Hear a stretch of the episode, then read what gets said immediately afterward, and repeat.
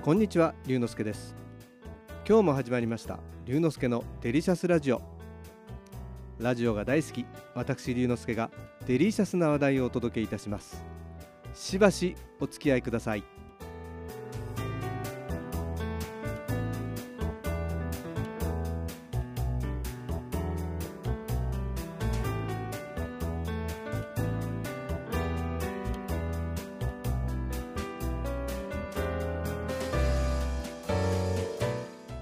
最近は会社に行く時のカバンに小さく畳めるマイバッグを入れて持っていくようにしています。そう帰りにスーパーで買い物をするためです。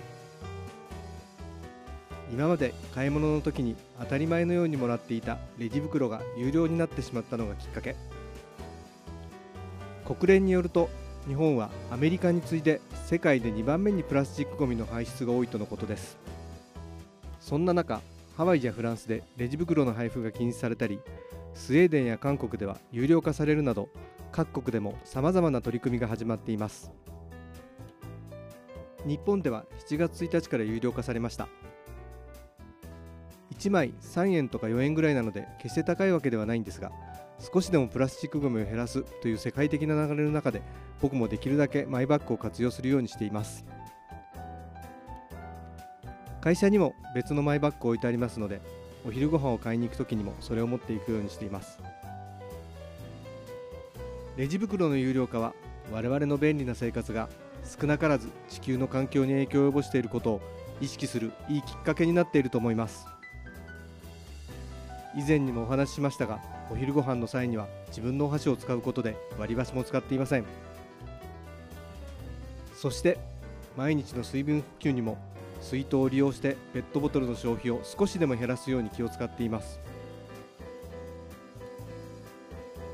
レジ袋やペットボトルなどはプラスチックごみの全体からすると数パーセントと言われています。そんなに大きな効果があるわけではありませんが自分のできることに一つ一つ取り組みながら地球の環境のことを身近に考えるそういうことも大切だと思っています。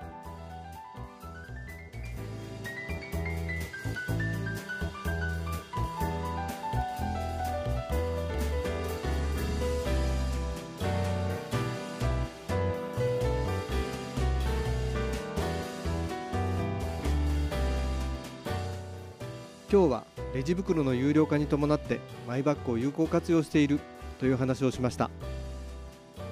楽しんでいただけましたか？龍之介のデリシャスラジオ。次回もお楽しみに。お相手は龍之介こと新田龍でした。